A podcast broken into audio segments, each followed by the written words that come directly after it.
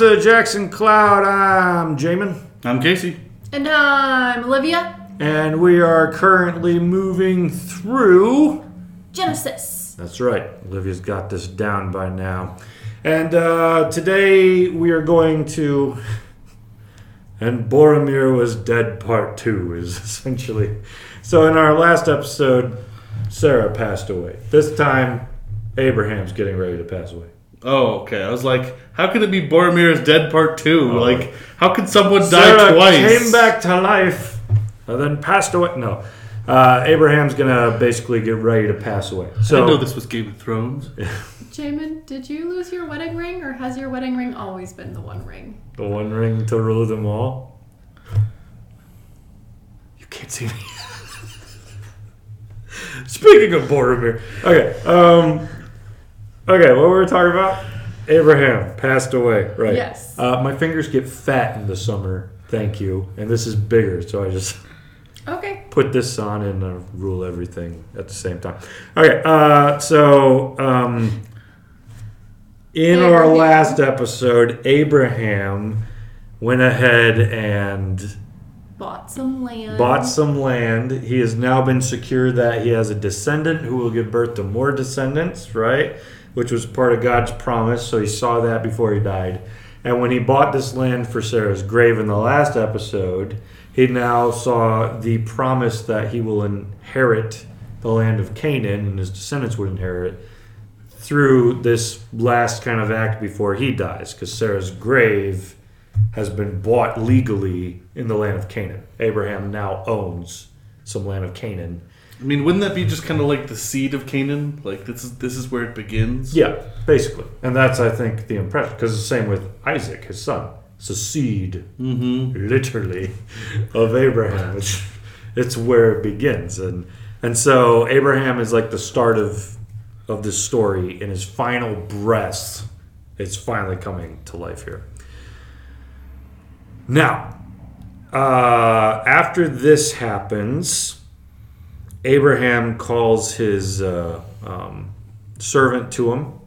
And we don't know what servant this is, but it seems like a pretty important servant. Could be Eleazar, who was like a servant Abraham set up a long time ago, who would probably inherit all of his his stuff if Abraham never ended up having a child, but he has had a child. So we don't know if this is Eleazar or someone else. Um, but he's he's old. He calls a servant, and he gives him a mission. And we've talked about this in an episode. Put your hand under my thigh. Swear that you're going to do this for me. In that other episode, which you can go watch, he's more or less putting his hand on his genitals and swearing by his genitals and by the descendants that have come from his genitals that he will do these things. You can go watch these episodes. But the promises of God that have laid within Abraham's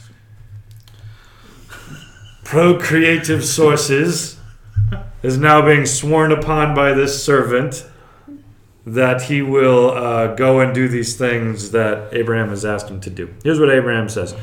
Um, you may swear by the Lord, the God of heaven, the God of the earth, that you will not take a wife for my son from the daughters of the Canaanites among whom I dwell, but will go to my country and to my kindred and take a wife for my son Isaac. Sounds a little weird to us, like, don't marry a Canaanite, instead, go to family. family is where the heart Wait, is. is this the is this the Dom of the Old Testament? the, Family. that's not. It's all about family. Mm, anyways, he's uh, supposed to go to family. Why? Why not the Canaanites? Do you think? Like, I'm not entirely sure on this, but I think we could throw out a few proposals. Anybody got any? Why not marry the Canaanites?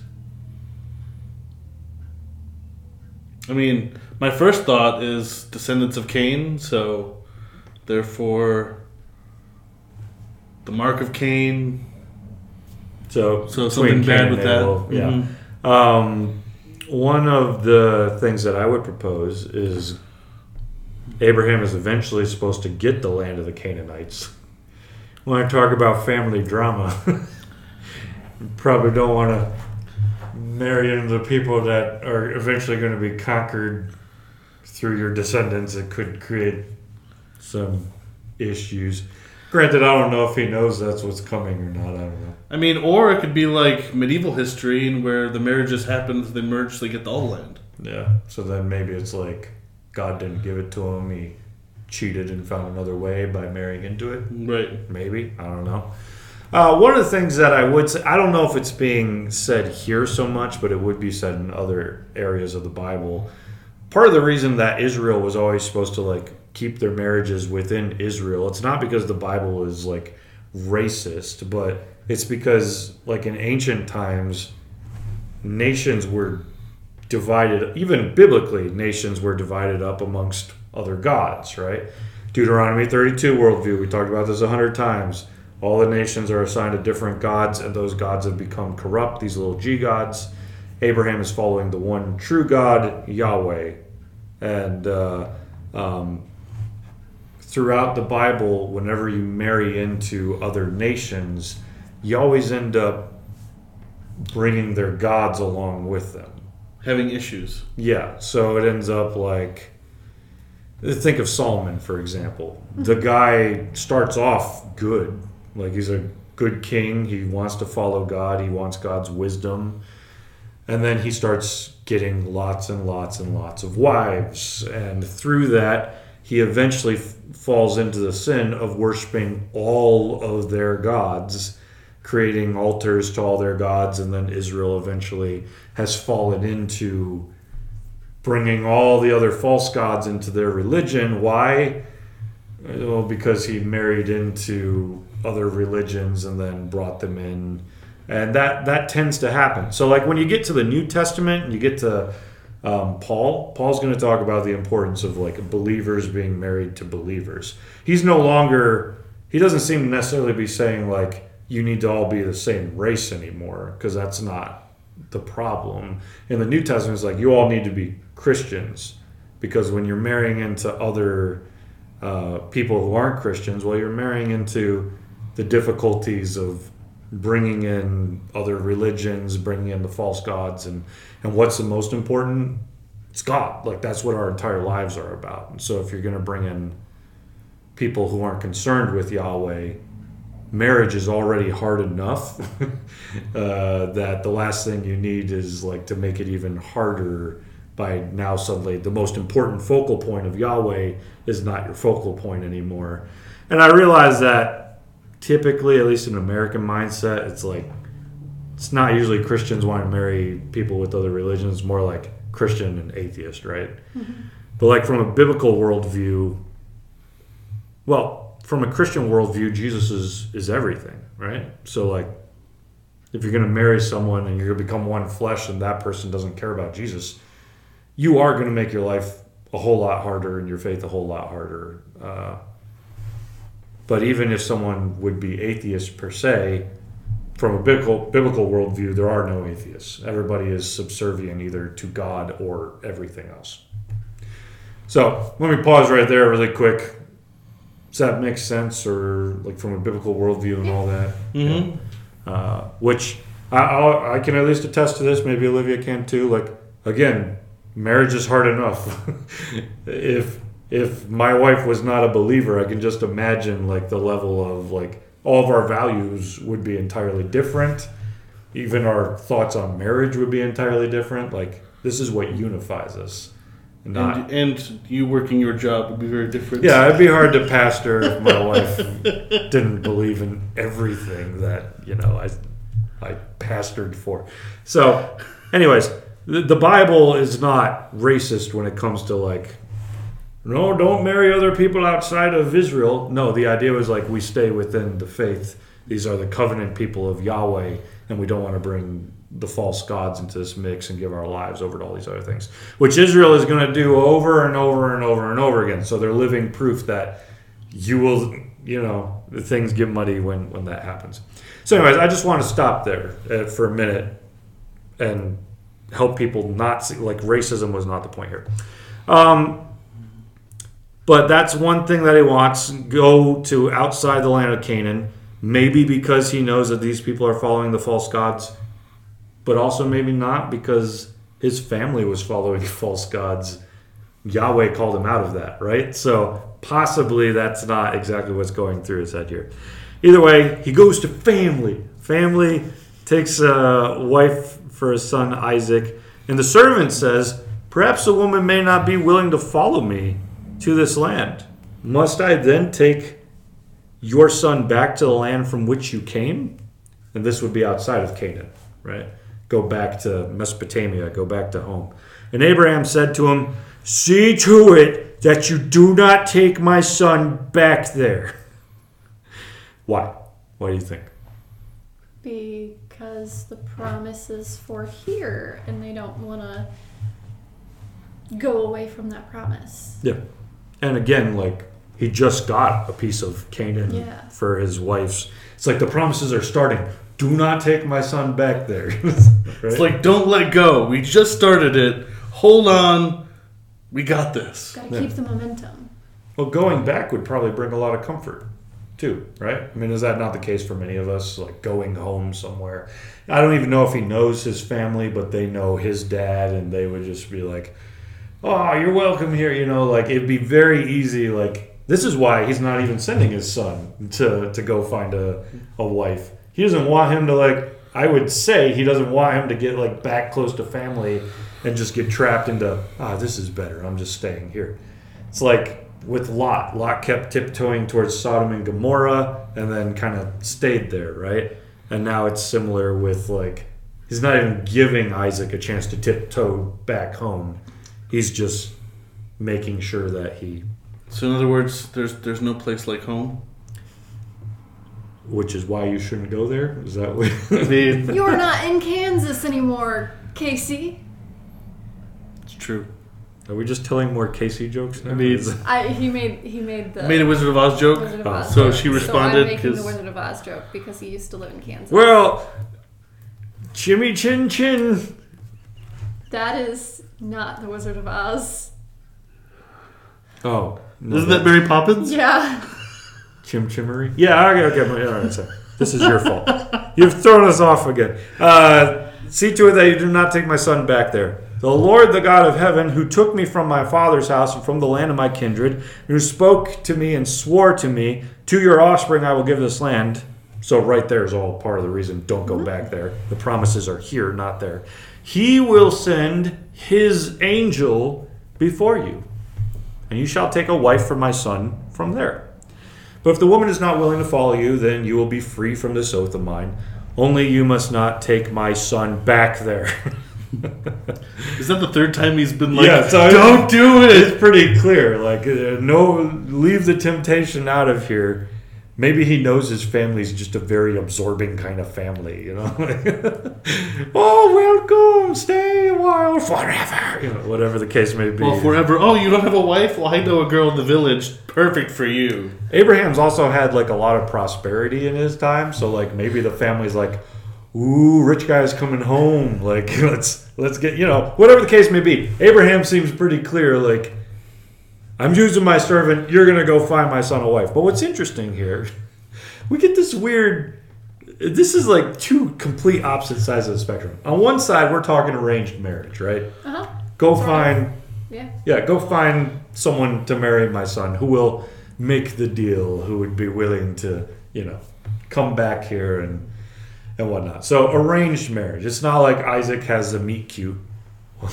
When he does, he's pooping. That's a different episode. We already did that one, right?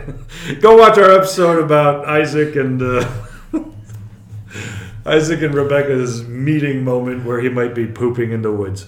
Um, but that be what am I talking about? I can't concentrate anymore. Arranged Um, marriage. arranged marriage. On one side, it's an arranged marriage, but on the other side, I think soulmates is too strong of a word here. But Abraham has the expectation that it's Jesus, the angel of the Lord. We've done episodes on him before. It's God's angel who is going to divinely set up someone to marry. so we have this kind of weird, like, arranged marriage meets soulmate moment. I, I don't like soulmate because I, I don't really think that's a thing. It's more like arranged marriage meets Divine providence. divine providence of an arranged marriage. Like it wasn't just a business deal made somewhere. It was a God trusting trusting in God's Yeah. plan. Yeah. So in the Bible, do we then have like the possibility of God setting up marriages? Like him bringing people together specifically? Yeah, we actually do. Is it like a romantic one? No, not really. uh, but but it is still still there. That's not to say that like every marriage ever is divinely orchestrated. What's important to God is like because I'm gonna segue again. Uh, people get to this point of like, I don't think God meant to set us up, or I think I was supposed to marry this person, or the worst of all is, uh, I'm married to this person, but I think God wants me to be with this person, so I'm going to leave them and marry them. All of that is like completely anti-Bible. Like Jesus's point later is going to be like, whoever you're married to is who you're married to for life. To the point that Jesus is like, I don't, we don't even recognize divorce. Like if you're divorced, no, you're not. You're still married to them. That's a pretty big extreme. So Jesus wouldn't say that, and someone just come along and be like, "Well, I think I married the wrong person." What would Jesus' answer be to that? You married him. You married them.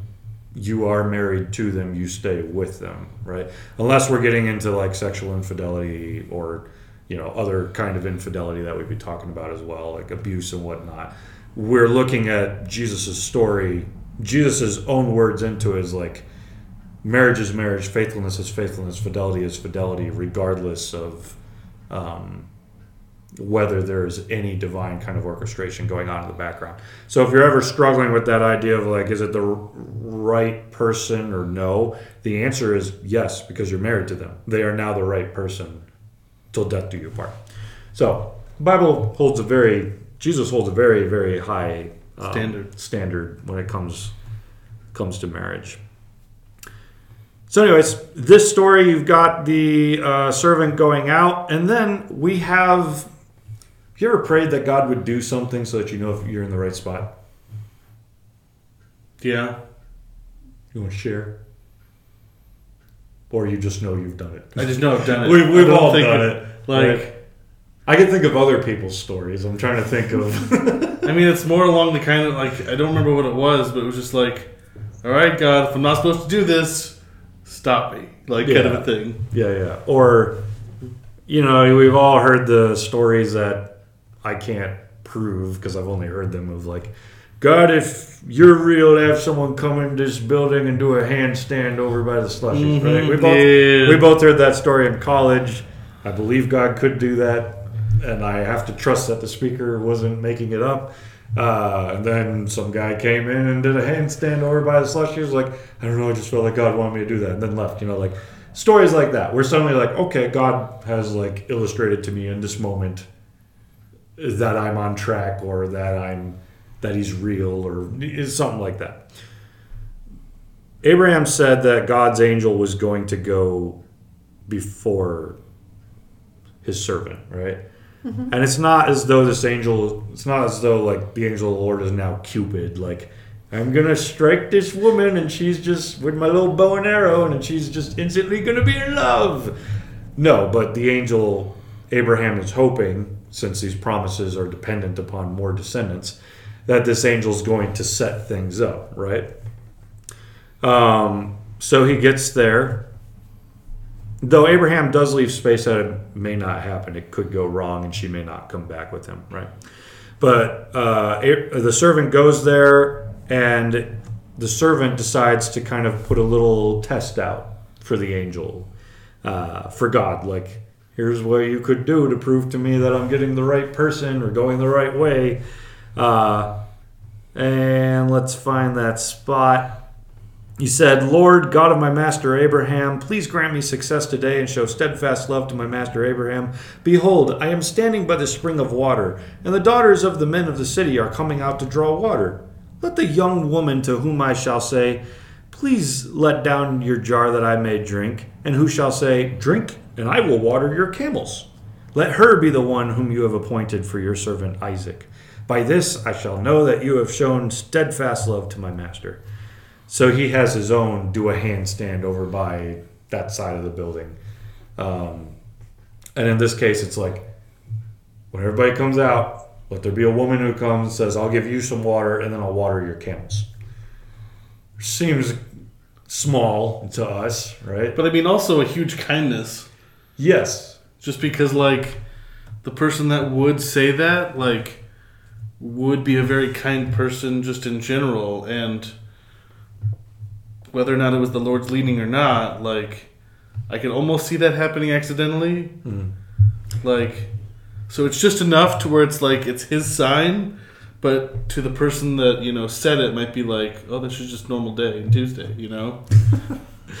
I also wouldn't call it necessarily a small thing. First off, uh, like today, we're just thinking, oh, hang on, let me go turn on the faucet and bring you a cup of water. And we're talking about this woman. It's like, let me give you a drink. Okay, now let me go back and forth to the well in your camels. Well, how far away are the camels? I don't, I don't know, but like we're talking lower in, pull up, lower in, pull up, camel water, camel water. You know, like How many camels did he have? I feel like that could be one Uh, bucket. Like, I know camels drink a lot, but still, like, I feel like camels could. Isn't it like their whole humps made of water or something? I mean, yes, but still, Well, yeah, well, okay. if it's like a two gallon bucket that gets lowered and raised, He took 10 camels, okay, that's a lot of camels. which is probably part of the way of convincing this family to send the daughter back is like, these are just 10 of my master's camels.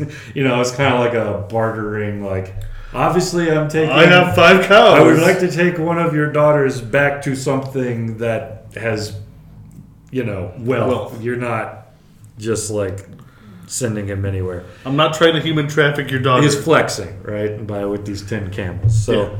so he's taking these ten camels back, and uh, um, the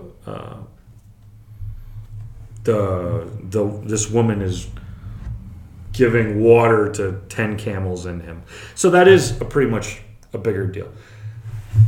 Now, when you're in the heat of those moments and like the prophecy has come true, you get kind of psyched, right? And you start telling everybody about it. We had this at Nerd Church just last week.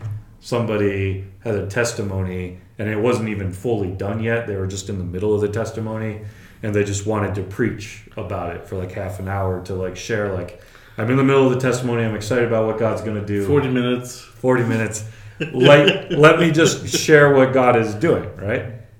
He then gets into that. You know how the Bible repeats itself constantly? Like, Uh-huh. There's just a lot of passages where it's like, and then let's write the whole thing all over again.